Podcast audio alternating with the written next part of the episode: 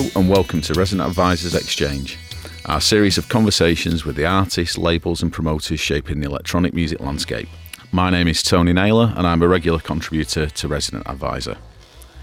Our guest on this week's exchange is the DJ Steve Barker, host of the BBC's legendary cult radio show On the Wire. Broadcast regionally in Lancashire in the north of England, On the Wire has been running continuously for a remarkable 32 years, and in that time it has pushed an uncompromising and at times influential mix of dub reggae, electronic, and avant garde music.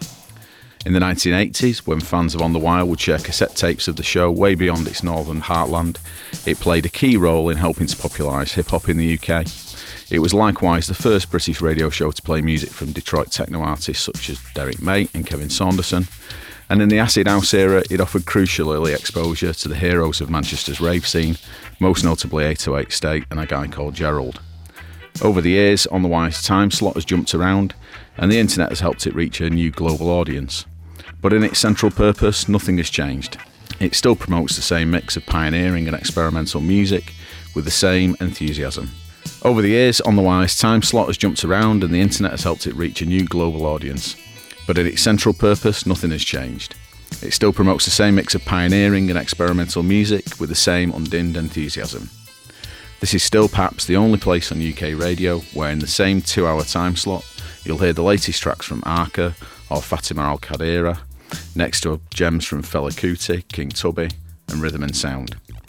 The importance of that spirit of adventure to several generations of electronic music artists and fans was illustrated by On the Wire's 30th anniversary broadcast, which saw Demdike Stare, The Orb, and Shackleton provide specially commissioned pieces for the show. On the Wire is, was, and remains a unique cultural entity, one which resonates beyond the north of England. Steve, an obvious but nonetheless useful place to start, I suppose, would be with the origins and the birth of On the Wire in 1984. So, as I understand it, you were already working at uh, BBC Radio Lancashire. Well, back in 1984, when we started the show, it actually took the place of uh, a show called Spin Off, which went out, out twice a week. And this uh, BBC manager at the time, who by all appearances looked a kind of quite kind of straight guy. You know, he was he was a nice chap, nice family man, etc., etc. And he'd been listening to what I'd been doing on on spin off, which wasn't really too much different from what we started to do on on the wire. And he said, "Why don't we put this show on a Sunday afternoon and combine the two spin offs from uh, two hours make it three hours, and go between two and five on a Sunday afternoon?" And I thought I was in some kind of psychedelic fourth dimension kind of weirdo dream. You know, I mean, what's going on here? You know, even so, and it was a very challenging thing thing to do back then. You know, uh, especially for me because I was I was just a punter basically. I was just doing this as a bit of a laugh because I was I was a bit of a music fan. You know, and I never thought of, of actually going into radio per se. You know. So, what was your job here then? I didn't have a job. I was free. I've always been freelance. Ah, right, okay. Because people have this idea that if you work for the BBC as a DJ, you're driving around in a sports car, you know, with uh, white tie wheels and, and, and, and, chick on each arm, you know, and get paid buttons. Uh, still do actually. I mean, I get paid ridiculously. For me, anyway, a small amount of money, which is why I've never been able to do this full time. You know, but uh, nevertheless, uh, you know, to, to be offered a, a show at that time, uh, which was basically when hip hop was just starting and apparently reggae was dead, but I didn't think so. Was a, a great it was a great opportunity, you know. So, what did you see was lacking nationally or locally that you thought on the wire, you know, would fulfil? Uh, what was the space you felt you would move into? Although uh, John Peel had been going uh, out nationally, the rest of Radio 1 was certainly um, the old Smashy and, and, and Nicey uh, generation. So, old Peely, uh, God bless him, he'd yet to be canonised. Yeah. I mean, we forget how things were, you know, uh, back then. He'd yet to be canonised. He was put up with. He was in a pigeonhole, late night pigeonhole, etc., etc and although I like some of the stuff that uh, uh, Peely played, you know, I, I thought, well, he didn't do enough of some other things, which was like new American dance music, like he, he tended not not to touch. Now there might have been a few pirates doing that around around the time. There certainly were very few here. So I, I felt we were able to go into some newer areas whilst carrying on some of those traditions that uh, that Peely and, and other notables really back in, in the seventies had started out out with like basically playing reggae, which is again very rarely heard these days. But some names now gone by, you know, like uh, Tommy Vance played reggae on radio. Of course, D- Dave Rodigan had shows back then. But it was always seen as a, a kind of outsider music, uh, thank goodness. So it was, it was basically this like collision of music that we were able to uh, bring with on the wire. The first um, on that first show, it was Adrian Sherwood and uh, Keith LeBlanc and of course, uh, Adrian had just met Keith and the whole kind of Sugar Hill gang lot in New York at um, a new music seminar. And the whole kind of new Tackhead and Fats Comet thing kind of uh, started off then. And not only was I able to play that, I was able to get a little bit involved in that as well. Maybe more about that later on. Yeah, we'll come to that in a sec. There's quite a spiky paragraph on the uh, the On the Wire website talking both about kind of the dismal mm. nature of Radio 1's mainstream output at the mm. time, but also about how you felt the London dance mafia is your term mm. for it. We're kind of behind the times then. Yeah. Um, so there was an oppositional sense of you doing something different uh, from a northern perspective, particularly, did you think in yeah, terms of yeah, the club music we're yeah. pushing? It's not often recognised in, in in the UK as such. It's not restated in, enough. But the North's always been a really, really uh, strong centre in the support of uh, uh, black music, black American music. Uh, right back from the 40s uh, and and 50s right back when some of the kind of blues and R&B stars used to come through and drop into Manchester, maybe Birmingham, go straight on to uh, Europe. Not many other people. The DJ scene in uh, the UK with uh, the Twisted Wheel, where my old pal uh, Eagle was so uh, influential. The whole kind of Wigan s- casino thing. We were almost kind of uh, basking in, in being outliers and, and, and outcasts. We're, we're really li- liking this music. Uh, there's a bit of that to it. You know, well, you get on with it, you know, down in wherever it is, but we'll do it here. Thank you very much. You know, we'll get on with what we've always done like really well. And uh, I suppose I've moved from that, moved from that since that position. So, 1984, you love reggae, you love hip hop, you love early New York club music, mm. American club music. What have been your musical education and your your enthusiasms prior to that? Because you trained as a journalist and then you'd gone into some some music journalism. I think in 1967 you interviewed Jimi Hendrix, didn't you? As That's one right. Of your first job. So yeah, yeah. you'd maintained an interest. What what were you doing for work, and what was your what was your musical passion at the time? I mean, musical passion goes back. I was thinking about this the other day, actually. Uh, uh, um, and uh, I remember being at school when I was about 13 or 14 uh, Nelson Grammar School with a mate of mine, and we were kind of, I think, I think the Beatles might have been kind of relatively important, but we knew that there was a lot of pop music at the time in the early '60s being covered in the UK that wasn't actually real pop music. It was covers of American pop music, which wasn't pop music. It was that thing called rhythm and blues. And we we we started to get into this stuff, and I suppose the first artist I, I, that really kind of that struck me was uh, that put fear of God into me. Really, was uh, Ray Charles, and that's when he was starting to do some of the more kind of crossover stuff as well. So it was easy for me to buy some stuff that my parents would put up with while still time, you know, listening to like the hardcore Ray, Ray Charles stuff. And people used to tell me like terrible stories about Ray Charles drug taking excesses, which, you know, was a bit exotic for me when I was like a 13, 14 year old in the misty valleys of northeast Lancashire. And it kind of, and it, and it kind of progressed, uh, it, it, like when you hit upon a kind of centre of music, then it begins to flower outwards, doesn't it? You, you look at influences here. That well, I was inquisitive, so I'd look for things around it. So I got into like black vocal groups, and I started going backwards and, and, and like being into. Um, getting started to getting into Chicago blues, but then even deeper into country blues. And if, and if I, I, I was ever on the desert island, at least four or five of my tunes would definitely be kind of pre-war country blues tunes, and that was like what I was doing then. Like a friend of mine and, me like snuck out of school one day, and we went to Manchester to the Free Trade Hall in uh, 1964. I think we missed a French lesson uh, to see the American Folk Blues Festival. Well, that was Howling Wolf Sonny Boy Williamson, Sleepy John Estes, Willie Dixon, Lightning Hopkins. I mean, when you're 16 and you see stuff like that, you know, and there was nobody in the audience. We went to Free Trade Hall. There was about, there was about a tenth full they were like these university students, like crocheted veils, smoking clay pipes. You know, it was a total knockout. You know, I mean, how can these experiences not change? You know, but when Jimi Hendrix arrived, coming back to your kind of point you made, and I, would, I was doing a, a, a journalism course in uh, London at the Regent Street Polytechnic, now University of Westminster uh, we were putting together a, a, a magazine, and uh, people saying, "What do you want to do?" I said, "I fancy interviewing this guy who's got this record out, you know, Hey Joe," and uh, that's when I went to see Jimi Hendrix between Hey Joe and Purple Haze, which is an experience for an eighteen-year-old. Yeah.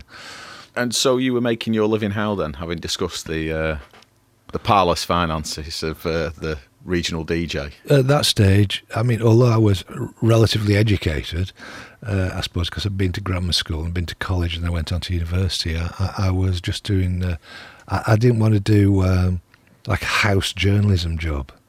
I, worked for for a while at university on a magazine called Unit, and Tony Elliott was the editor, who went on, of course, to launch Time Out, and he yeah. offered me a, a job in um, in the northwest time out, and uh, and I said no, I didn't want it. I, I, didn't have a car, so I couldn't get to the office basically. But it folded about six weeks later. So I was just doing I was just doing labouring jobs, right, until uh, I could get a job in what was the, then the the civil service in uh, in Liverpool. I worked there for a few years, but then uh, went to London in the middle seventies. Like in '75, went to London. In fact, it's a funny story actually when when I got to London because uh, I've been there about two weeks, and a mate of mine called me up, and he said, uh, he said, "There's a friend of mine uh, starting a band. You might you might want to see them. He's managing this band, and um, do you want to come round? It's uh, it's Red Lion Square. This pub at Red Lion Square. It's a University of London gig." I said, "Yeah, yeah, sure. I'll come round. I've got nothing to do. You know, I was like alone in London. I just started this work." So I went round and uh, met my mate. And we went round to the gig and he introduced me to his mate. Uh, Steve, this is Malcolm McLaren. and he was a, we saw the second, he was a second Sex Pistols gig. It was at Red Lion Square. It was like it was terrible, you know. I, I, they, they, they, they, they were supporting this also horrible pub rock band called Roogalator, who you probably maybe have heard of. But uh, that that was another kind of. It, it's almost like a Zelig, you know. I was performing this Zelig kind of. Uh, who's, who's that up there with Steve? Oh, it's uh, the Sex Pistols. Yeah.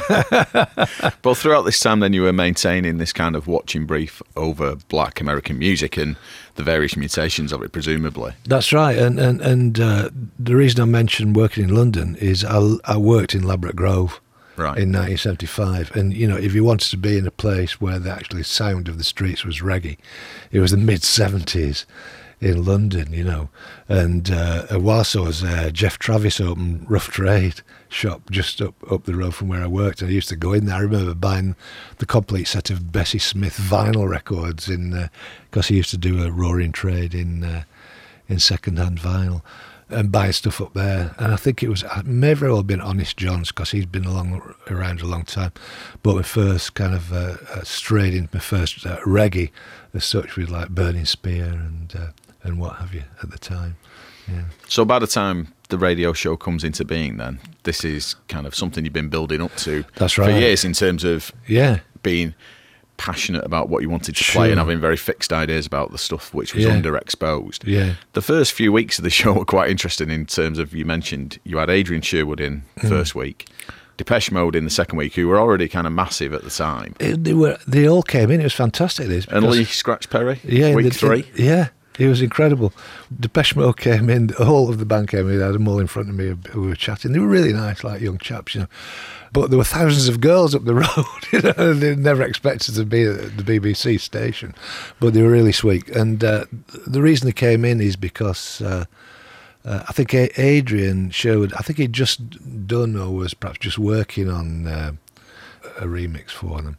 But also, I mean, Daniel Miller still had. He was still hands on, and Daniel Miller's like a genuine, brilliant geezer, you know, and, and not very often mentioned in music business and music history in the UK, but he's like top guy, and uh, I think he had something to do with it as uh, as well. Yeah, but and then Lee Perry, who I just sent a birthday card to the other week, his 80th birthday. But yeah. Did that feel like a bit of a coup? I mean, obviously you're from Lancashire. This is not the metropolis. You know, this this is even kind of for Mancunians. This Blackburn is a kind of you know a satellite town, a mill town, which many people wouldn't go to. I mean, did you feel like you were achieving something quite special by getting people out to Blackburn, essentially? Well, yeah, I mean, I, I think we were quite proud of what we were doing uh, uh because it was edgy. We thought we were do, doing edgy stuff. It wasn't having Lee Perry on radio; it was having Lee Perry live on radio for three hours. With was, everything he, that could go wrong there. He was live. He was live on radio for three hours, right? and uh, Roger Eagle was was on there trying to interview him, of course, which was impossible. And he was showing Lee these records, and Lee couldn't remember these records he made.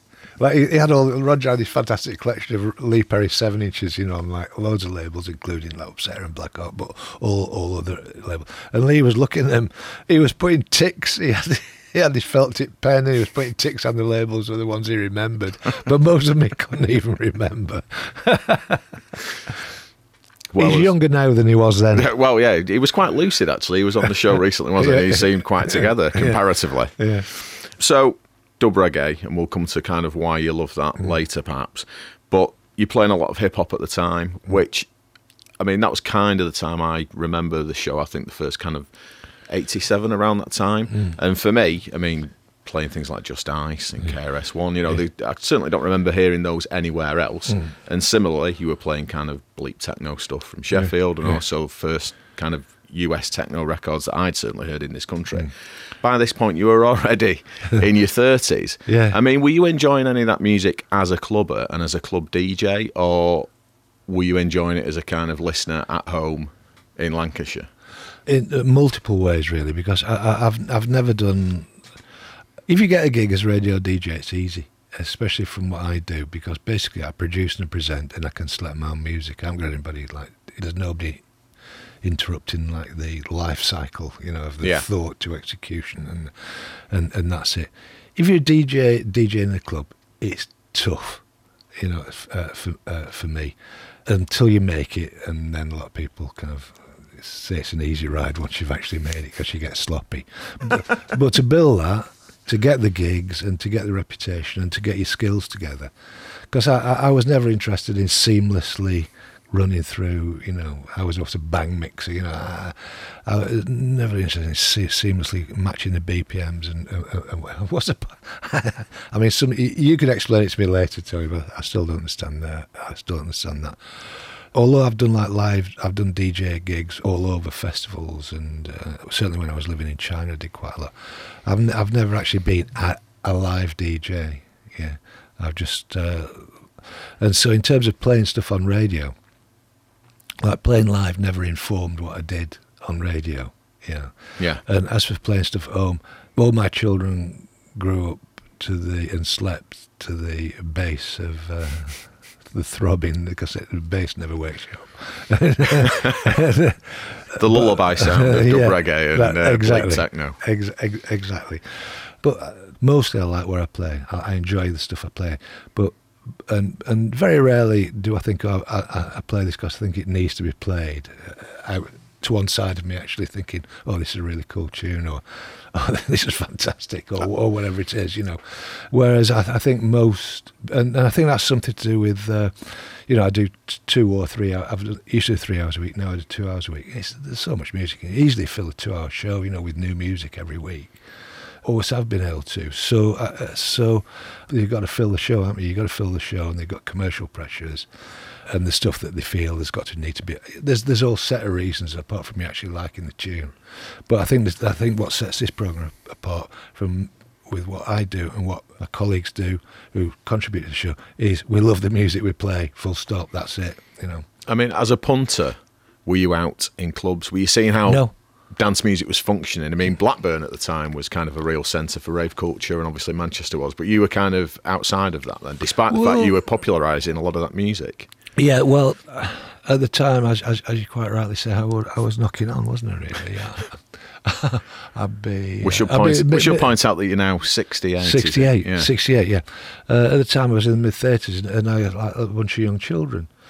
I did do gigs, yeah. I had some regular gigs, and I thought I found mostly bore, quite boring, uh, really, uh, because I did some regular gigs just to get paid. Because I didn't have, you know, we didn't have any money as a, fa- a, family. But then I did some gigs that were great. Like we put some gigs on at King George's Hall, and this was time that this is uh, this time that raves were being held all over East Lancashire. Yeah, and we put like two massive gigs on at uh, the King George's Hall. Like over a thousand turned up. The first one, it was absolutely rocking. That was, uh, and that was me and Andy Mad Hatter Holmes from Manchester. He was playing acid, and I was playing a bit of acid. And then we had this. Uh, my wife was running a, a, girl DJ crew back in the middle '80s called Wow Hi-Fi, and they played as well, and it was fantastic. Uh, and that was uh, what was that called? Uh, the Slammer, it was called. And then we ran one called the Cooler, but somebody got stabbed, and so we couldn't do any more. That was it. You know, we it was they were like really top like uh, gigs, but you know, they, and I thought I can't do this. You know, what am I doing? Thirty-five years, whatever it was. You know, thirty-six. You know, stabbings in the house. Rather stay at home and watch Dallas or whatever. you know, whatever was happening in 1986. You know. I- I'm asking that question in part because you mentioned John Peel earlier.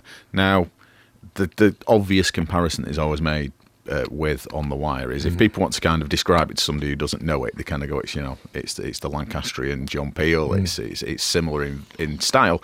Now, I know John Peel was kind of pivotal in helping the show stay on the air a couple of times when it was threatened with uh, closure, but it always struck me that one way in which your show was very different to John Peel was that you seemed to understand dance music in a way that he certainly didn't. Mm. You know, he would play a lot of dance music, which often I think was kind of sonically interesting, but verged on kind of novelty records. Mm. Whereas you seem to have a deeper kind of understanding for the functionality of those records and the joy of those records and the soulfulness of those records and, and quite why they worked in a club context. Yeah, uh, well, part of that, I, mean, I think there's a multiple facets in terms of response to uh, to that. I mean, n- number one, it's uh, it's from my uh, appreciation. I think uh, I, I claim a kind of an appreciation of, of, of black music, going back, you know, to the twenties, thirties, to kind of uh, jazz era or even pre-jazz era, because that's the kind of music I love. So basically, I'm understanding, trying to understand where the music's actually come from. That's number one. You know, and when you listen to Muddy Waters, people don't realise Muddy Waters actually is dance music.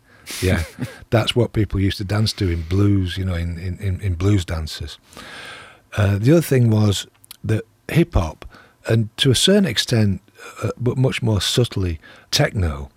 Hip hop was a very political language. Yeah, it was it was political you know, when you say there's more, we were talking uh, earlier on before this interview started about, you know, uh, swearing on the radio. I remember playing a lot of hip hop for a number of years, and there was no swearing in that. There didn't have to be, and it was highly charged politically. You know, it was only a little bit later that, uh, that you know, in in terms of the late, perhaps the late eighties, that some misogyny and bad language, what we understand commonly as bad language, began to creep into it. So I, I always thought that you know that, that playing hip hop on radio was a political statement, yeah, as, as as much as anything else. Yeah. Yeah. And of course, I think I understood that the party was actually playing in, in, in black culture at the time, and, and to some extent, a lot of that's been perverted now, but it's an incredible impact, isn't it? Nobody could have actually forecast what impact it would have.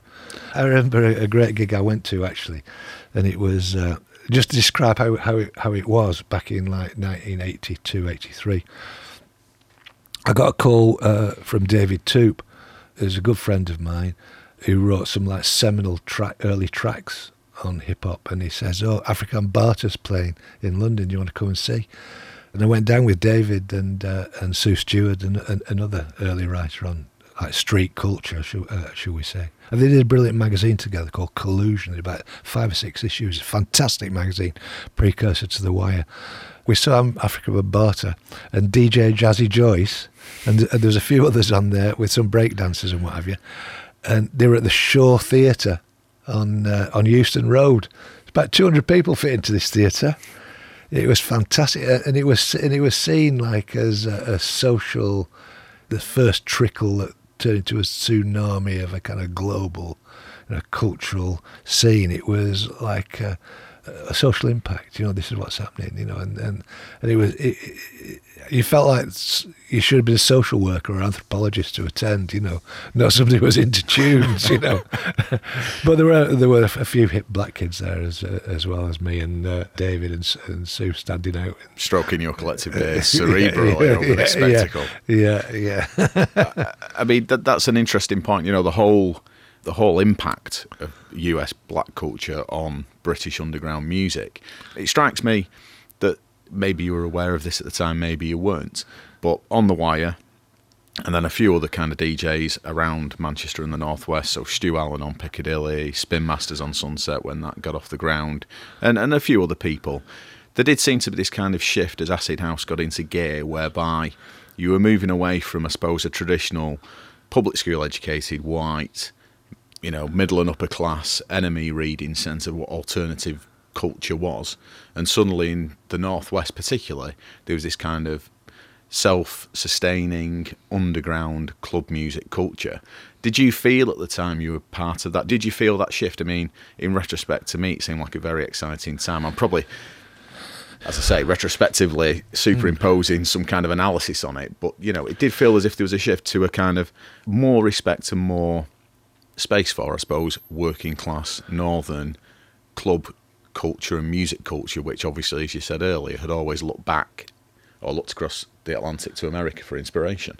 You did feel part of it, I, I, certainly, and, and, you felt like something was happening uh, because part of that change of course, was the movement out of the studio into the bedroom in terms of creating a lot of this stuff. Because although, you know, people like, say, you mentioned 808 State earlier, and Gerald actually moved into the studio eventually, yeah. initially, you know, what a lot of what they were doing was really quite crude, shall we, uh, shall we say? And so you, you could you could see elements of hip hop, a multiple that what certainly was a nuance of hip hop, wasn't it? Kind of taking the means into your own control, yeah, under control, yeah. and producing something new from it, and saying basically, "Fuck you," you know, this is what we're doing. Yeah. You know, you know uh, there, there, wasn't any compromise, which I thought that, that was really interesting to, uh, with that music. I, I think there's an inevitability that that kind of plays out because, like, as much as I hate corporate rock music or soft rock, I hate corporate hip hop you know, and, and I can't play. Uh, and as, as, as much as uh, I hated uh, Tamla Motown at, at, one time, although and I quite like it, you know, there's so much of, of that. We, we're getting onto kind of the way music is absorbed into the mainstream and, and kind of what happens what happens to it, don't, don't we really? And you actually began to see that in a number of different ways. And interestingly enough, the first way you began to notice that wasn't the music being absorbed into the mainstream eye, into whatever the labels that were going at the time, eh, BMG, EMI, you know, blah, blah, Warners. It was the drugs, wasn't it? The real commercialisation of, of, of a lot of this music, certainly house music, came through drug dealers, didn't it? That's the way it happened. Go on, explain that as a theory. Well, people actually started to use the music, the popularity of the music, to make money from drugs. Simply stated. So you think the music took on an increasingly kind of functional, yeah. dumbed down form then, because obviously that yeah widened the market for exactly drugs essentially. Exactly. That's that's what I do think.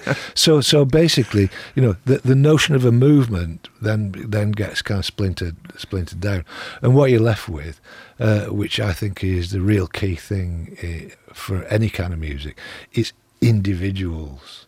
You know, individuals stand out and individuals stand proud through all that. You know, and it doesn't matter how any of that kind of uh, the impacts of any of that elsewhere else, but individuals can stay true, or uh, uh, the, most remarkable individuals stay true to the kind of their visions, you know, of, of the music. So if you look at that house you mentioned, like, you know, Derrick May, uh, Kevin Saunderson, Saunderson Juan Atkins, people like that, you know, they actually saw it, saw it through, you know, the, the, we could still see them, you know, as some of the uh, key players, couldn't we, you know. At this time, you mentioned some of the parties you did around the mm. radio show, but I mean, were you aware of how kind of big on the wire was? I mean, I found this fascinating, which I didn't know, but you put a fall show on at Clitheroe Castle. Yeah. So to describe that for people, it's a castle, obviously, but in a, a small market town in the middle of Lancashire, and two thousand people turn up to that. Yeah. And then you did what now seems, I suppose, an era-defining show at the Ritz in Manchester in 1988, December, I think this was. So the lineup for this, which is kind of incredible, was Adrian Sherwood, Gary Clail, A to Eight State, a guy called Gerald, and Neneh Cherry, and probably some other people on the bill as well who are forgotten. Mark Um, Stewart was there. Mark uh, Stewart, right. uh, Little Annie was there. Right. Yeah. you, you had the ability to put on these these shows. You know, you were still on a relatively small regional radio station. Were you aware of you know these cassettes being swapped and the word spreading? You must have got some sense of that just from two thousand people turning up to watch the fall. I suppose in Clitheroe. Yeah, well, that was incredible. Uh, I mean, we didn't know how that would go because the, the Clitheroe Castle, i it's a kind of natural bowl. It, it, it's on a hill and it rolls down in, and, and into a kind of arena. So it, it's it's a beautiful setting actually. But we said we'd go out live. Uh, Go, going out live. Oh, so you broadcast the show? Oh yeah, All right. it's like I can. I, yeah, I've, I've still got. I've got the tapes. Right, Nobody, right. nobody's asked to put it out. It's incredible. It's like BBC. You've, you've heard all these shitty fall tapes. we, we've got a BBC broadcast quality from 1986, I think it was. Yeah, 30 years ago. There are about 176 fall albums, though, aren't there? So you but, know. but this is the best one. but anyway, so putting Smithy on live is a bit like putting uh, Perry on Yeah. live, isn't it? so yeah, we were going to do the full. So the thing about there's a gig, you know, they're going to play a gig, and a few people might turn up. Uh, 2,000, oh, it was like 2,000, nearly 2,500 people turned up, and there was one policeman who managed to wander in. There was no trouble whatsoever. For some of the Sunday traders in town took a, a, a few bob, uh, and it went off uh, sweetly, you know. And then, funnily enough, we did uh, another gig uh, about two months later, and it was the uh, we put on the Melatones, who were like a favourite band of ours from uh, Liverpool. And uh, there's about 400 people there, but there's like 15 or 20 police. There's like a brigade or whatever it is. You know. They all thought, oh, it's going on again. No, There's no appreciation of what, you know, what, what, what the potential was. But uh, we just wanted to put the bands on, on, on live. So that uh, took us by surprise. We didn't think there'd be uh, that many people. And things like the Ritz gig, you must have felt that you were kind of really in the eye of a storm there to a degree. And it was interesting, I suppose, with that lineup, you were kind of mixing far harder stuff, the kind of, you know, On-U Sound end of things, with 808 State and Gerald, who were already kind of, you know, well known Yeah, yeah. rave Yeah, uh, sure. acts at the time. That was one of my best DJ moments, if I could take a break there. So because because just one moment, you know, you can just capture this one moment. I DJed as well on that one, uh, and and I did like this little set, and I was playing some house thing at the time. It was like might be new, a new groove tune or something like that. And I thought, oh fuck this, let's drop this King Tubby, you know. And, and, and, and, and you, you know the uh, the dance floor at the Ritz was like sprung dance floor, Yeah. Beautiful dance floor. The dance floor was full, yeah. And drop this to King Tubby, nobody left the dance floor. First and only time I've ever dropped a King Tubby, nobody's ever left it. So these, I, I said, these were educated attendees at this gig. So on the wire, it already fulfilled its purpose then, you That- know, a, a new right. educated crowd. That's right. It was a bit of a, a, a challenge, especially as, as you say with uh, with Adrian doing this fairly hard, you know, hard edged, hardcore left field, you know, industrial funk stuff. You know, with uh, Gary Clail. I was especially pleased that Nana came actually because Nana and Adrian were old friends. But Nana was playing a bomb the bass gig across town at the International. she came and did, and she was eight months pregnant. She was she was months. She, so she came over and did like a 20, 25 minute set for uh, for us with Cameron and and, and all, everybody. You know. See, contractually, that would not be allowed to happen these days, No. would it? exactly. So uh, yeah, it, we knew at that stage. Well, you know, this is stupid. Uh, we, yeah. But uh, it, it was great. It was great looking back. We've still got all that on tape as well. Yeah, there needs to be a kind of slew of releases of all That's this right. stuff, doesn't there? so. Really? Yeah. Just to talk about kind of the way the show works a little bit, because I think that's interesting in itself. Obviously, now it's online and you have this uh, wider audience geographically than you've ever had, but you've retained a very distinct sense of place and locality with it. Michael Fenny Fenton, when. Yeah. he comes in to the studio, as he does in each show, we'll talk about, you know, world music gigs in village halls around Lancashire. Yeah. And uh, you flagged up recently at an experimental music festival in Blackpool, which Yeah. I would not have heard of anywhere else. Mm. Is that you fulfilling your remit for the BBC as a local music programme, or is that you in an increasingly globalised world actually thinking that retaining some sense of locality and celebrating the small but important things that are happening in Lancashire is still very important? Yeah, we've always been proud to broadcast from Lancashire. Fenny has a, a, Blackburn stroke Darwen accent, and my accent might have been rounded a bit, but I'm still uh, from Lancashire. I'm, I'm proud to be from uh, uh, Lancashire. So that's the prime reason, that's the primary reason. The other stuff follows on. I like uh, Fenny to be able to contribute because he, he has a unique view and he has a fresh view. And, and he doesn't come to music, he comes to music purely as a punter. He, he doesn't read he doesn't read any music magazines. And, and so he reacts to the music purely as it as he hears it, you know.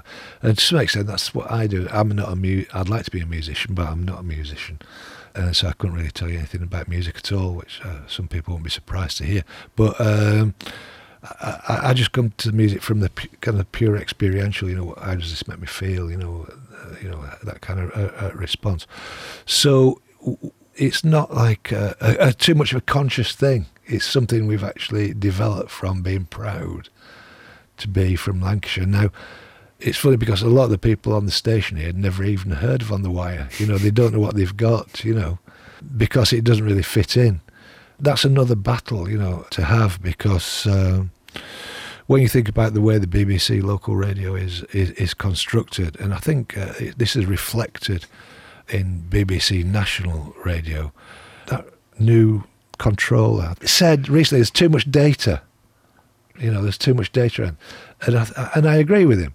But you know, it's ridden with like research, isn't it, and demographics, and, and this is how it, how it happens here. And there's there's very little kind of soul, off the cuff choices or surprising juxtapositions. There's none of that. You know, it's all got to be kind of smooth, expected, familiar. And so, to some extent, you could begin to kind of see our philosophy is, you know, not smooth, not expected, not familiar, eh, eh, eh, or whatever the proper words are. You know, the, the antonyms to, to those things that w- w- that define broadcasting that would appeal to. Uh, generally, managers of all radio are frightened, and understandably so, of people switching off.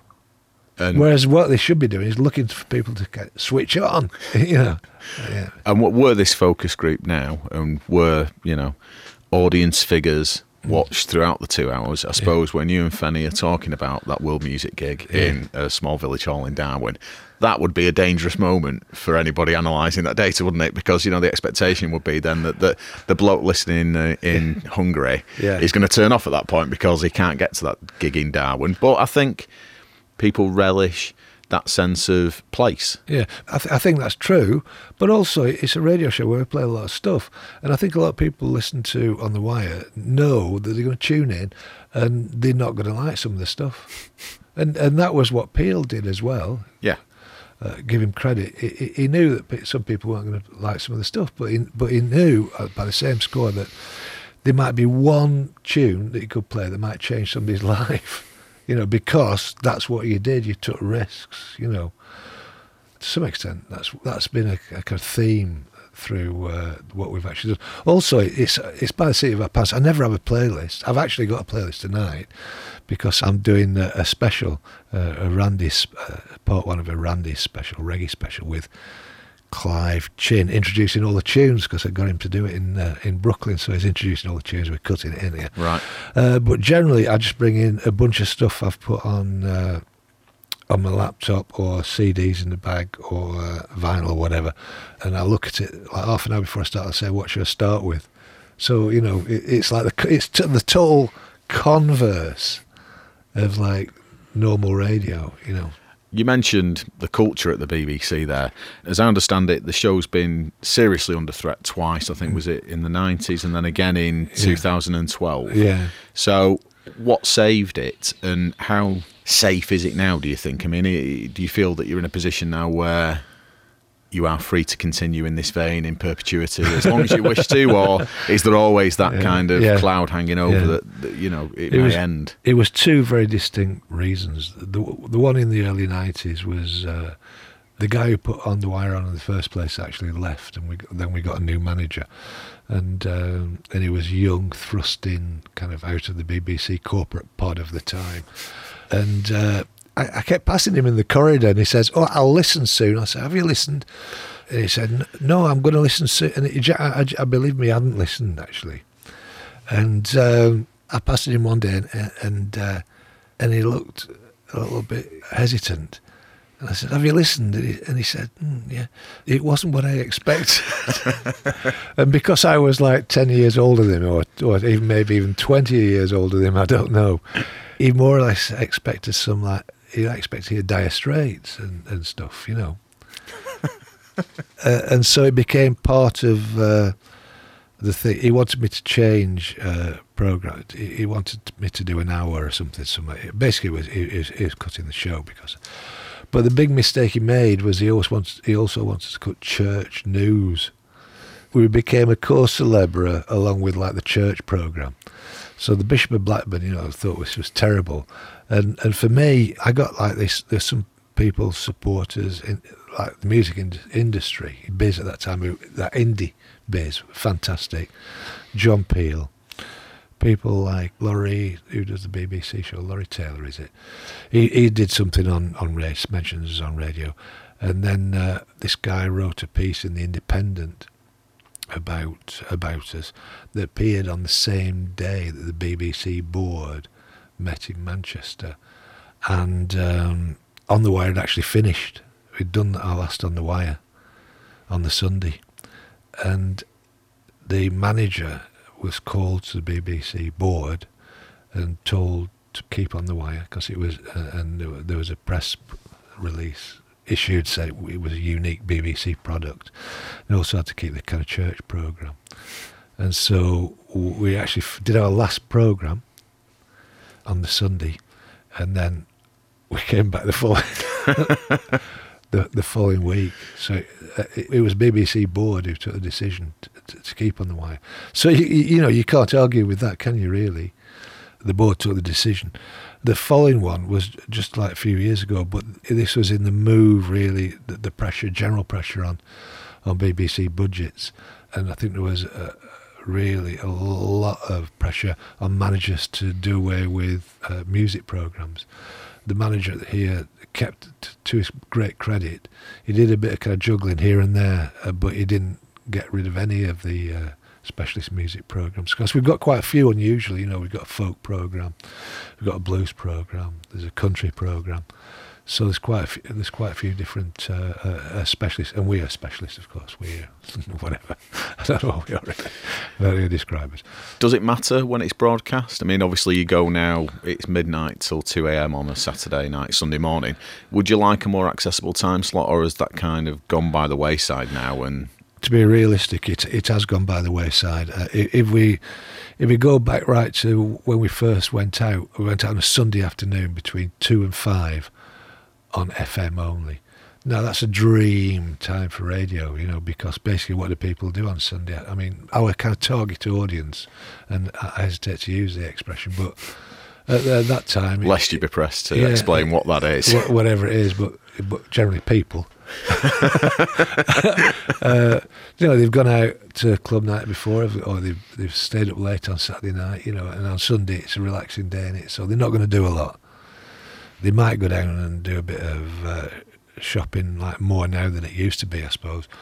But people ju- just chilled out on Sunday, didn't they? And that's what that's what people loved at that show. You know, they, something to they never expected it. And also, a, a mate of mine, Gary Hickson, used to run a, a show directly after after on the wire called Big Beat, and he carried on with like a lot of dance music as well. So it was like five hours of like totally rocking radio. It was like unbelievable. You know, we would never go back to that in terms of live radio because. Uh, because like football's changed, hasn't it, since then? You know, foot like all football's on a Sunday afternoon now, isn't Yeah, it? You know, yeah. So there's so many things changed, but also what's changed is is, is the internet and it's kind of unniched a lot of uh, broadcasting. So uh, the key is now people getting to know what our the URL is rather than what time we're on. You know, so I don't, I don't think as many people listen live to us anymore. You know, really, I think it's mostly the uh, mostly via the net. How do you feel about the state of underground radio in Britain at the moment? Online has obviously, I don't know how much you know about this, but kind of revolutionised things, I suppose. NTS, Reform Radio in Manchester, Yeah. KMAH in Leeds.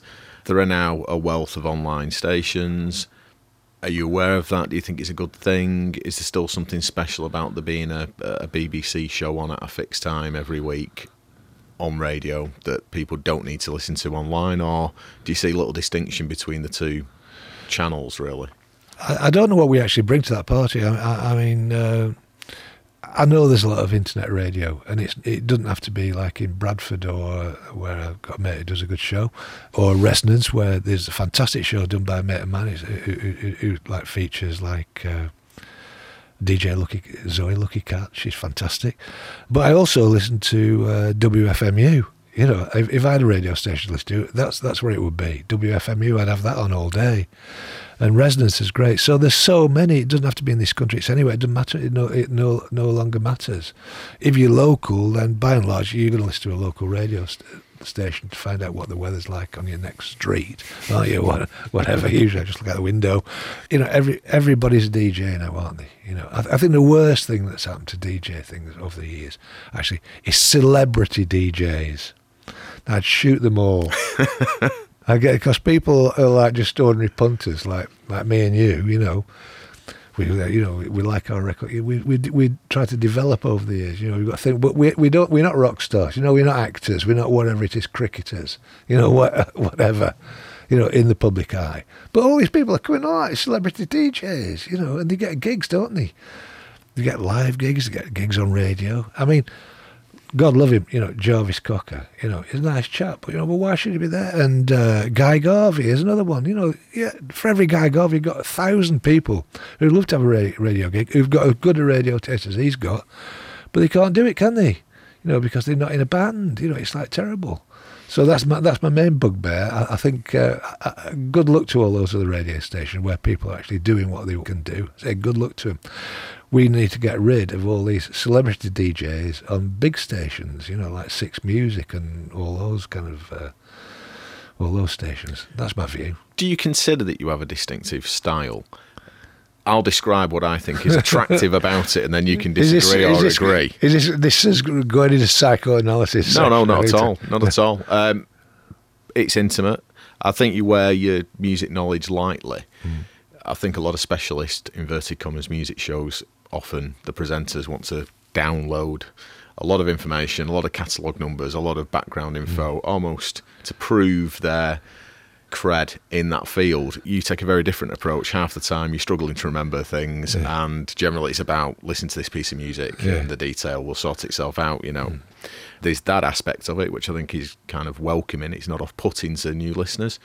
And also your interaction with Fenny, particularly, it is like two blokes nattering in the pub about what they've seen on telly and you know what they've seen at the pictures Yeah, there's no sense of kind of alienating cool around it. You know, it very much is either deliberately or accidentally about music enthusiasts sharing good music.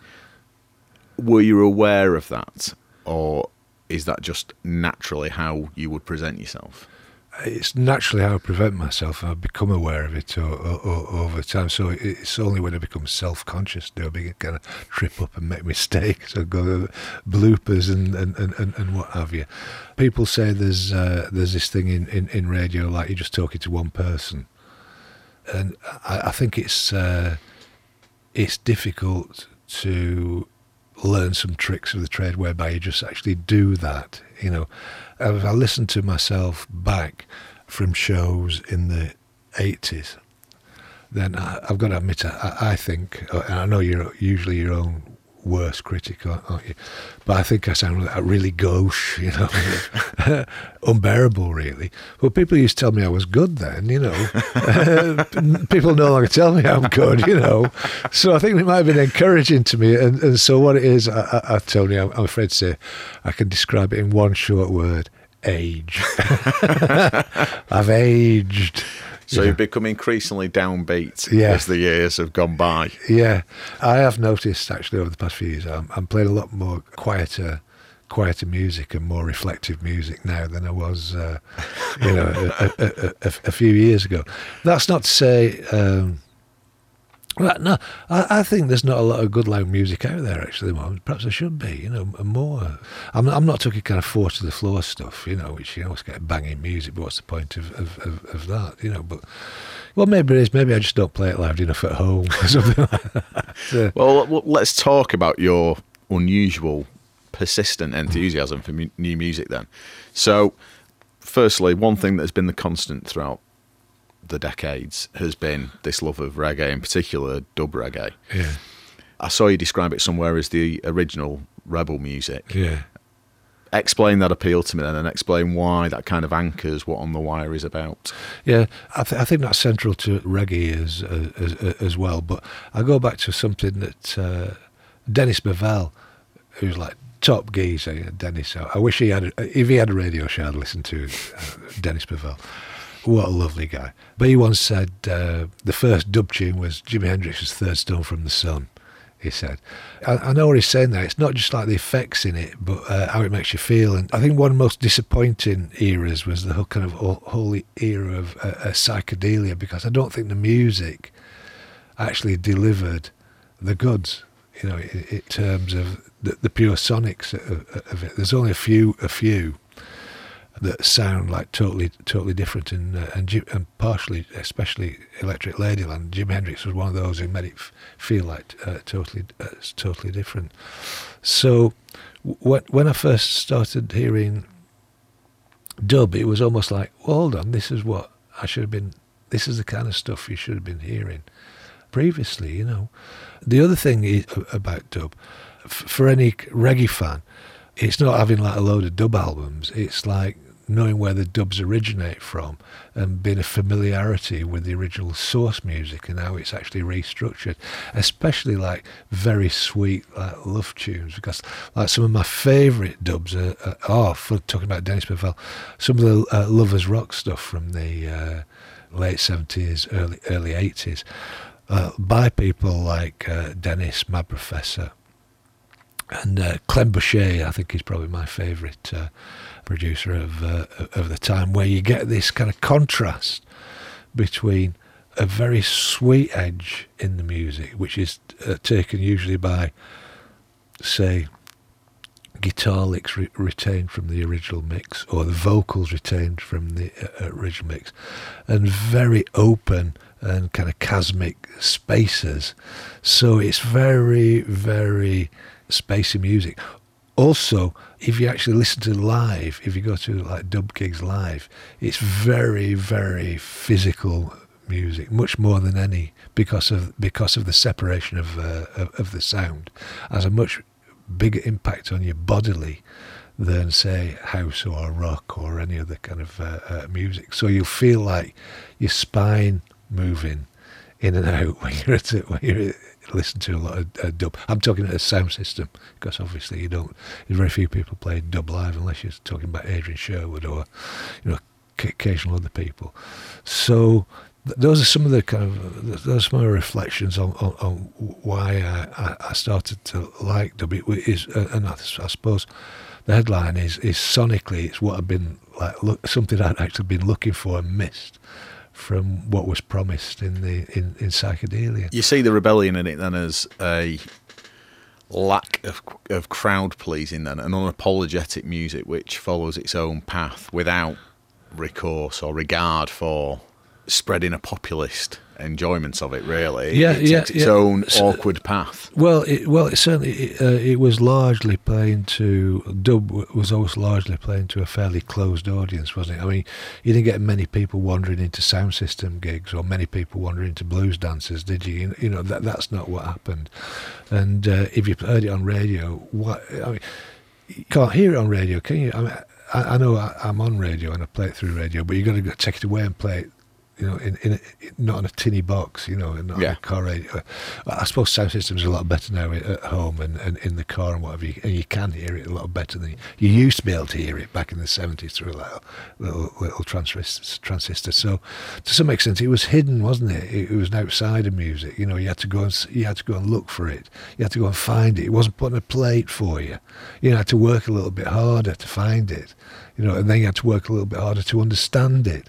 So to some extent, it, it, was like a secret and a rebel music in, in that sense. It was outside, uh, certainly outside the mainstream. Are those things you would have sought out in Northern England as a punter? I mean, obviously there was quite a big sound system culture in Huddersfield, bizarrely, and Manchester to an extent, and also Liverpool.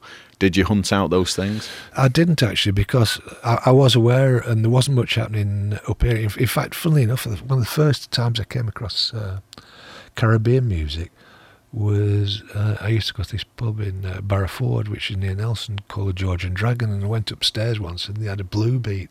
I'd never seen it. They had a blue beat dance. I thought, what the fuck's going on? It was fantastic, you know. There were about 15 people in, but these guys were like giving it some dance, you know, and. Uh, and w- I- I've only ever seen that on film ever since, you know. But no, I, I, I didn't have transport, and, and I didn't have pe- I didn't have mates who were into the same kind of thing. So I, I trod a fairly lonely, Lonely path. lonely furrow. Apart from your friendship with Adrian Sherwood, though, I presume that blossomed around your shared love of dub, did it then? Or Well, it wasn't just dub. It was, it, yeah, it was dub was like a core, but uh, it was like discovery was the main thing. I think discovery is like the key. Is another key word, isn't it? Discovering new stuff. And Adrian was certainly up for that and doing that. I, I remember he went to. He- he was going to that. Uh, is it new music? What was it? New music seminar? I think in in, in New York. And he- says to me, Steve, can you do me a hip hop tape? Because uh, I need to understand what's happening. So I did him a hip hop tape before he went to and did all notes on it, so he could bullshit his way through. and that's where he met. That's where he met uh, Tom Silverman and Keith LeBlanc, just a Malcolm X. That's how it happened. And then after that, it was all like the, the sampling, the sampling thing, you know, because Adrian was, was obviously one of the first people who was doing doing samples, or, or as we used to call it then, we we used to call it capture rather than uh, rather than samples. Uh, by abusing technology, that's another thing. Abuse of technology in, in music is what's moved music forward over the years, uh, and it's not just like technology in terms of gear. It's in instrumentation. Is is abuse of the instrumentation, isn't it? I mean, that's classic. The blues musician, blues music, slide guitar. What's that? If it isn't like abuse of technology, yeah. So there was something very new about what Tackhead were doing and what Adrian was doing that you were excited by fundamentally. yeah, I it mean- sonically was unlike anything else that was happening at the time, wasn't it? In Yeah, its uh, kind but- of industrial edge, yeah. but also those that kind of cavernous dub Yeah. mass to it. Well, what was great is, is I wasn't consuming that. I was almost like part of it because I was like naming stuff and I was bringing them samples and I was suggesting stuff to do in the studio and, and whatever. You know, I was there at like I I mean, I was there when Adrian like mixed uh, "Wrong Name, Wrong Number" or "Ya Ya Bastards" by Mark Stewart, which is the most brutal piece of like dance music ever recorded. You know, still to this day. And a number of like Keith LeBlanc's first album, I was there when he, he, he mixed that, and a lot of the stuff through the uh, 80s. So I was kind of part of that, you know. So that came about how then? So Adrian was what? A fan of your No, work, no, no, or you kind of approached him to come and be on the show, and it grew from there. No, what, what happened is uh, I come across that uh, one of his first albums, uh, or one of his albums on 4D Rhythms, I think it was, uh, which is a precursor to On-U Sound. And I was doing interviews then when I did uh, my other shows, because I had thousands of interviews, you know, with people who were happening at the time. But um, I was really like this uh, this Creation Rebel album, and um, I think it was Starship Africa actually. He had an office on Wimble Street. I rang him up. I said, "Oh, can we do an interview?" So I did an interview with him over the phone. This was like in 1979, 1980, something like that. And uh, then went to meet him, and uh, I met hi- him and Kishi, his wife at, the time, and uh, we became friends really. After that, and I used to stay with him when he got to London, and, went, and I used to go to London on work a lot of time. But rather than having a hotel, I used to sleep at Southern Studios, and uh, when Adrian used to record uh, overnight and do mixing overnight down at Southern Studios. So that was as close as you came to fulfilling your dreams of being a musician. Then basically, Yeah, being I- around that and having some input creatively, creatively into it was your moment of. uh, That's right. Um, not so much uh, uh, these days because it's like a bit more difficult these days, but uh, but a lot of samples for uh, Dub Syndicate and uh, I named all the Little Axe albums and, and a lot of samples for Little Axe, which is like the blues dub kind of thing. The Skip McDonald. So I've, I've continued kind of the relationship right through. I mean, he introduced Adrian to Lee Perry as well Right. for to do those because he was working with Mad Professor and oh the prof's great you know it wasn't right for what Mm. Lee needed to co- like come back and do something modern you know and that was like a Time Boom album so so uh, uh, yeah I, I was a lot more kind of active So you've maintained that relationship on a, as you say, a kind of active creative level then up until the present day, basically. yeah he keeps asking me to go down and play a gig down at his uh, in, in, in uh, Ramsgate at Shantytown me my age you know it's, it's, take a few tunes down there Well, you, you say that about your age. That was another thing on the website. There was that uh, you know pledge to age disgracefully, which Yeah. hopefully you feel you are fulfilling. Do you ever reflect on how perhaps unusual it is for a man at 68 years old to be listening to kind of new bass and dubstep records and to be playing them on the radio and still to have that enthusiasm? And has that enthusiasm for new music has it waned at times and has it come back or has it been a very constant thing in your life? It's been rather constant, and I, and I just wonder about how sad it is for people to have their lives kind of closed off to music at a certain time because it's like some uh, for most people they have a music taste for a, a set period of time, don't they? And and it's usually between around about 12, 13 through till about 24 or something like that, 25 maybe at the outside. And then they have that hermetically sealed, and that's what they like forever, isn't it? Really, they, they don't stray. And I think you know, it's it's like, well, you don't do that with other stuff, do you? You, you know, you, uh, if you think about music and uh, compare it to other elements of uh, of the arts, say visual arts, you don't you don't stop stop looking at paintings because you know after a certain, you know, I've, I've I've stopped looking at painting actually, Tony, after you know 1964. You know, I thought uh, not much done good after night. You know, it's it's stupid, isn't it? And it's the same for for every other kind of artistic endeavour. You know, you you got to got to look at new stuff that's happening, and the proof of this is one kind of um, fairly healthy area of the record business, should we call it that? We probably can't anymore. But is, is there reissues, you know, that people have never heard, you know, and think, oh, it's fantastic. Have you heard this? Well, yeah, actually, I've heard it, you know. But, you know, people be, being able to discover stuff that they missed the first time round. And there seems to be a cycle of that. You know, I think it's just about eight, between eight and ten years, you know, things are actually reissued every eight or ten years. And basically, it's, it's to cue into that kind of thing I was saying about, about people when they're interested in music. yeah, know. exactly. Yeah. So what's the sense is stopping listening to music? I mean, at home, I usually have me and my wife usually have Radio Three on most of the day because that's the best music station for, uh, uh, for me. And then I might go and listen to some other stuff, you know, or whatever in the car, and you know, some music generally around. But I'm not like tuning to WFMU in, in New Jersey just to see what kind of freaky things they're playing, you know. And I'm not I'm not doing that. I, I, don't listen to a lot of other radio. I, I very rarely listen to any other music radio apart from uh, uh, Radio Three and WFMU. Are you one of those music fans who wakes up in the night sometimes keenly aware that you won't live long enough to explore all the music that you would like to?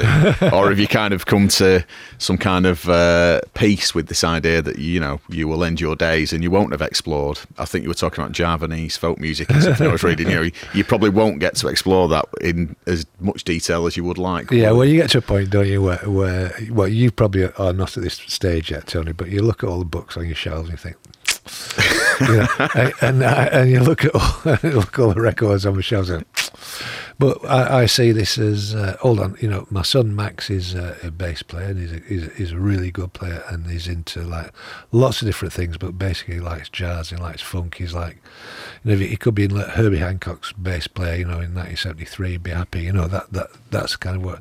So he's like he likes music.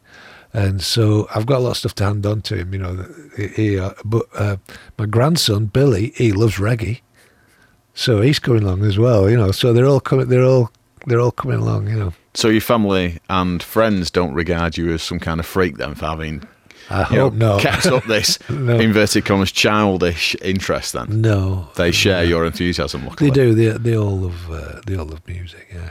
And you touched on this briefly before, but you were in China. I think it was 2002 to Yeah, 2011. 2011, yeah. So, just to explain for people, you were working for the British Council Yeah. out there.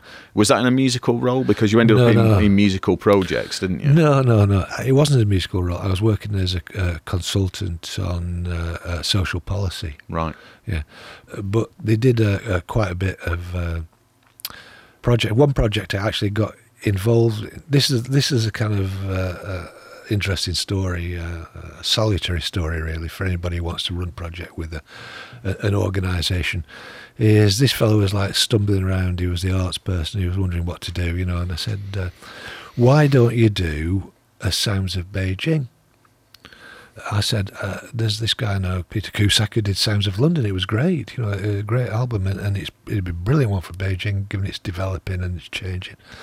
And I said, "I'm sure I could get a couple of other people interested, like uh, David Toop would be interested to come, and uh, and I've got another uh, friend, uh, uh, uh, Clive Bell, who writes for the Wire. I'm sure he, he'd be interested. He's a musician as well. He, he could, we could, like, and so he picked up and started run with him, and, and you know, give him credit. He, he ran with this, and he got into British Council in, in London. They got, invited Brian Eno, and Eno said he'd come. That's another few sto- This is another interview. This there's loads, I tell you, and uh, Robin Rimbaud, Scanner. So they all set up, you know, and it was re- and they ran the pro- they, they ran it, and it was a fantastic project. Sounds of Beijing. There's a book, and there's a CD, and all that kind of stuff.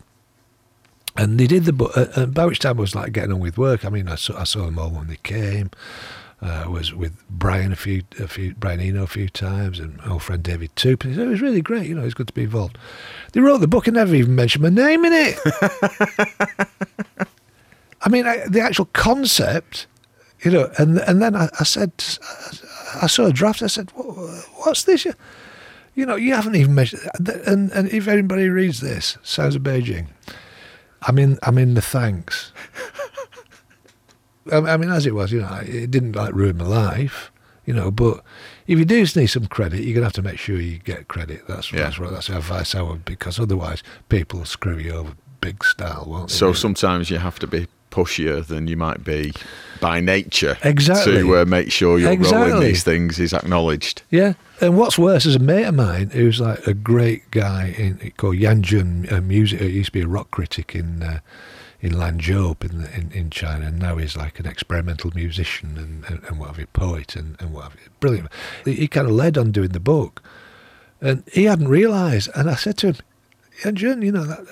He's, he's, he's a guy I did a, a, a dubstep gig with in 19, what was it, uh, sorry, 2004 or 5. It was first dubstep gig in China. I was going to say we should we should explain here that whilst you're in China, you continued to broadcast on the wire from Yeah. China. Yeah. And also, you were doing sporadic club gigs out there. Yeah. Had it been in your mind in taking that job that it was an opportunity to get out and explore Chinese Mm. music, and did you? Or Not at, well. I mean, I, I didn't know I was going to be able to continue on the wire, but we did. We made it work. I used to record stuff, and I used to do like half the show. And then I met a guy called Christian Virant, who was uh, a musician in in a kind of uh tech house outfit out of Hong Kong called FM3, who, who eventually they became two of them, himself and a guy called uh, Zhang Jian from. Uh, Sichuan province, whose dad was Mao's clarinetist, by the way. Oh. it, was, it was fascinating. It, was all, uh, it could be a whole interview, I'll tell you, And, and Christian went on to do the Buddha Machine. Uh, FM3 went on to the Buddha Machine, which uh, I don't know if you've seen that. Sold millions all over the world. You check it out on Boomkat or something like that. right, But anyway, he, he, kind of introduced me to a lot of uh, Christian because he'd been in China a long, long time. He introduced me to a lot of what was actually going on in, in, in Beijing. So I did like uh, a review in The Wire for the first kind of uh, electronic kind of avant-garde music festival in uh, in Beijing uh, for The Wire, and then got got interested and got to know quite a number of people. Then I, I did quite because I get, kept getting tunes all the time. I started few, doing a few little gigs uh, here and there. Then I started bringing some mates over to China and getting them gigs in clubs and, and, and what have you in Beijing and Shanghai. But these these are like people who still go. I mean, these were people like uh, Steve Goodman, Kode9, primarily, but lots of other people. Uh, so you went through. brokered Kode9's introduction to China. Then? Yes. So the Sino grime stuff. Then were you Yeah. a key again unacknowledged influence on that? I, I think I probably was because I, I, uh, Martin at, at, at Keysound Records had a few samples from me, but he was already into it. Martin, I give him credit. I, I think uh, Sino Grand Prix figured my time in, in China, but I, I did a, I did a bit there, you know. Steve Goodman did sample a Lee, Lee Perry interview for one of his for one of his ten inches on Kode9 ten inches as well. So you're one of the hidden sample libraries for modern producers. Then you are Connect the go-to man when they need that that out of the way sample that won't be found in any off the peg sample packs. Then I've done it selectively, Tony. I've done it selectively only. I don't, I don't want to be on demand supply. No. I mean, an obvious question in some ways, but I'm interested simply in what you are interested in at the moment. So, what areas of music are you currently excited about, and how regularly does that change? I mean, we talked about enthusiasm waning or not. You say it doesn't, but presumably you play very little hip hop, for instance, now. Your taste must change in, over time. Are Yeah. there certain fields that you're particularly passionate about at the moment? it's one area that is defined by by genre these days and subgenre, isn't it? Because uh, I, I notice you go to say like a, a- great site and a great outlet for music, like uh, Boomkat, run by Shlomo, uh, like, really great guy who helped me a lot when I was in China because he sent me loads of tunes because I, I couldn't get hold of tunes otherwise, could I really? And you, you look at it and say, how, how am going to browse this by artist label? Genre. You, you you browse by genre. And I, th- I think a lot of the music I'm interested in at the moment is is known as like modern, sort of modern classic or, or listening, or uh, you know, ambi- sometimes ambient, you know, modern composition, etc. A lot of that, and, and a lot of, uh, and, and I've always been interested in kind of drift and uh, drone music. And I think it's actually a strand that's largely unrecognised uh, drone. How much of an impact it's it, it's had over over the years, you know, from right from uh, Velvet Underground, you know, picking up from uh, from their La Monte Young and, and, and their influences right through to the modern day. Lots of uh, uh, guitar bands are interested in, in drone and come out as uh, as big fans of drone. So modern composition, drone, drift, etc. I'd love to be able to for people to like point to me some like really cool hip hop, you know. But but generally, I see it as like the odd bit here and there, rather than. I- I'm I'm, I'm also interested in, in, when things come through as, as some kind of collective movement. You know, Mm. there's a few people doing things, because there's always individuals doing something Yeah. because I was away from uh, UK, I kind of missed out on, on grime in in a, in a way. But I, I think the reason I missed out is because it, early on grime tend to, tend to be dominated by what I was concerned as kind of inferior people with inferior rap skills. yeah. And the kind of the whole kind of composition side of it hadn't picked up, and it and it's like much more advanced now. It's fantastic now. Some of the stuff now. I mean, you couldn't even pigeonhole the music as grime, but it's it's called grime, and it's wonderful. Like a lot of good music now, it, it also has resonances back into house. You know that that, that early techno. Uh, certainly, a lot of the grime has uh, has, has resonance back into uh, uh, early techno.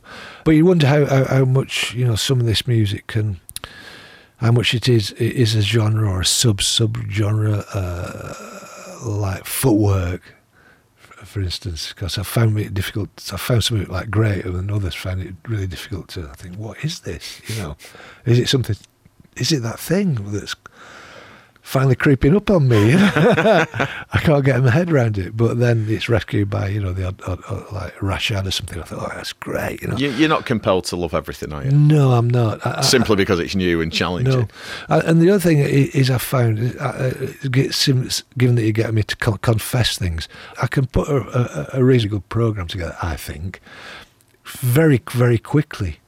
When I was trained to be a journalist, what you used to do, and I still love to be able to do this, but I can't afford it anymore. You used to get all the papers, and you get all, every paper, and you used to go through, and you used to have to do analysis, and in, like half an hour, about what the key themes were, and blah blah. You know, you, you, you analyze the press, and I, I kind of tried to carry that skill through into, into music, and and uh, and I can listen to stuff like that really really quickly and say that's like a top track. That, and so I, I might I think I might be deceiving people up by playing like really cool tracks from albums that only got one good one good track on it, you know.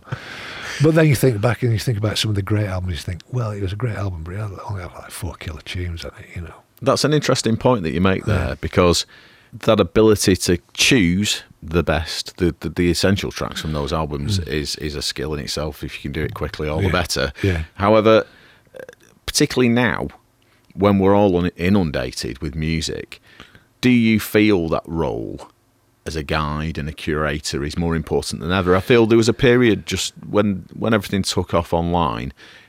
There was this sense that oh, this is brilliant. It's really democratic. We've all got access to everything. I feel yeah. your role is more important than ever now, though, precisely because we're inundated. Yeah, I think you've hit on, on, on a key thing for me, uh, and that is one of uh, access. Because my my a long time ago, I used to think the the real issue here that we've got is access. We haven't got access to anything. You know, I, I mean, when I was like listening to country blues, started listening to country blues when I was in my teens. You know, I, I read about this stuff, and I read about this stuff, and I couldn't get it. I can't find it anywhere. And now you can get the most obscure blues singer, and you can download it for nothing, probably, you know. And, and so you know that that's just the example for everything because everything's like that. And it's like I said before when I was talking about celebrity DJs. Everybody's a DJ. You know, everybody. So well, of course you can be a DJ, but basically you, you need. So, I've, so I've changed my mind. Basically, access isn't too much access is the issue now because people can't actually begin to make you know proper uh, judgments. You know, people, you know, taste comes in. It's like you know, you need. It's like what, what one thing I hate an expression is is oh uh, I don't like that I don't like impressionism or I don't like expressionism or I don't like you know uh, uh, uh what one school about. I just like what I know you know. No you don't because you don't know it. We need education you know, we need visual education and we need auditory, you know, oral education as much as we need visual education. People don't know what they like because they've not been stuff's not been explained to them. They think it's it's a natural thing. So I don't like that. You know, I don't like you know visually, and I don't like that because they they're not trained to actually understand it. I always say I, I don't like opera, hate opera. You know, horrible. And Mrs. got into opera, and she told me to like I love, you know, I, there's like some operas now. I think people love, are very fearful, aren't they, nowadays, of appearing pompous, and if people are very wary of presenting themselves as authorities. I think yeah. in anything, yeah. because it's felt that somehow that there's a snobbery around that mm. idea that you would be learned in a field and other people aren't, particularly in something, particularly in the popular arts like music. Yeah.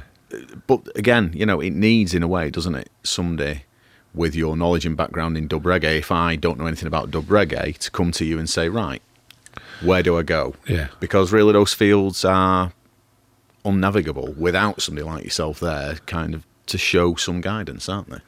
I mean, I think that's what we're doing a little, a little bit. We, are sifting through a lot of uh, nonsense, but there's so much stuff out there, Tony. It's just, it's not a sea of stuff. It's like multiple, you know, oceans of it's like David Toop said, ocean of sound. It's like it's all like they're making a noise, isn't it? You know, and swimming through that is you, would certainly drown, wouldn't you?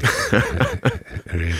so uh, one thing I don't do is I don't. I, I very rarely ring anybody up and ask for music anymore. No, but I imagine that is probably unnecessary on many levels, isn't it? Well, I, I do it on on the odd occasion, but I do buy tunes, you know, because I think I can't be asked, you know, actually trying to find this, find, trying to find where this person is, you know.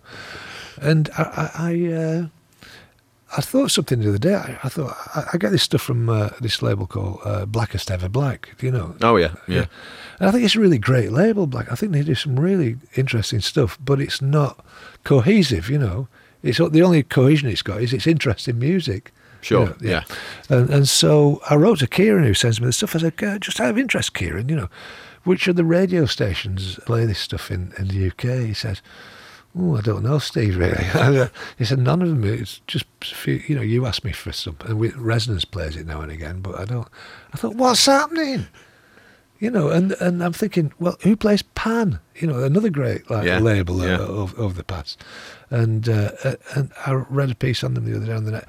They're seeing it as not just music, is it? It fits into a lot of other kind of art forms as Sure. as well. And I think that's uh, perhaps that's that's the way ahead for for uh, now, especially with uh, more exciting things coming on visually, not just looking at books. You know, it, uh, it becoming interactive on the on the net and the whole kind of uh, virtual reality thing. In about time, God, you know, you know what what we're going to do? You know, we're going to have virtual reality creations of Robert Johnson, you know, performing in our living room, know, something like that. Yeah. Well, I mean, it's, it's there, isn't it? It's gonna- Sadly. it's going to happen, isn't it? Sadly, probably. Um, in terms of this wider audience you have now online, what feedback do you get? And is that kind of key to maintaining your interest in all this? The sense that you are turning people onto things which otherwise they wouldn't have heard? Or is it kind of its own reward in that whilst you've still got that enthusiasm, it's just natural to share new and interesting things? Yeah, I, I think you know getting some feedback's is almost a byproduct. We do it anyway, you know, because we, we we know it's we know what we're confident in in, Mm. in in what we the music that we're playing should be played. I mean, it's interesting. Jim did a thing interesting thing the other week. He, he, he did a 25 hour dub techno Oh, yeah. loop, Yeah. and he got like we just put on Mixcloud. You know, Mixcloud. You know, you, you get a lot of numbers, but it's over time. He got like. 1,500 people all from Germany listened to it within a week. it's like incredible, you know. Uh, So these things happen, but we- we're not particularly concerned for approbation from uh, people. But uh, it's it's nice if it comes. So 40 years, is that the aim? Have you put a number on it? Or is it a case of you'll do this till you drop and then you'll hand over the baton? Well, I think we've yeah, I think we've got the sonic barricades up. So it's who's going to assail these sonic barricades. I mean, it'd be great, wouldn't it? If, if, if uh, we're not in a situation where you know you, uh, got like a, a bunch of thirty-year-olds or a bunch of twenty-year-olds or teenagers knocking at the door. Oh, we should be doing programs like this. You know, the, it, I mean, that, to some extent, that used to be able to happen a, a, a little bit uh, on the BBC, but it doesn't anymore. I, I, I think maybe when programs like On the Wire go, the, you know, they'll go and the, you know nobody else will come. I mean, remember when Peel went? Oh yeah, John's gone uh, now, so we're going to our best. Rob da Bank. What, what happened to him? You know, I mean, it, it, it didn't. So basically, what is what's so this is a thing of mine really with John. They haven't done the best by him really because basically they, they're keeping him alive by other means, aren't they? By having John John Peel days and stuff like Well, that. Well, as you say, he's been canonised, and been- the actual importance of what he did has been completely Forgotten. ignored. Yeah, exactly. So they have these John Peel days, John Peel, John Peel, you know, John Peel at Glastonbury, blah blah blah blah.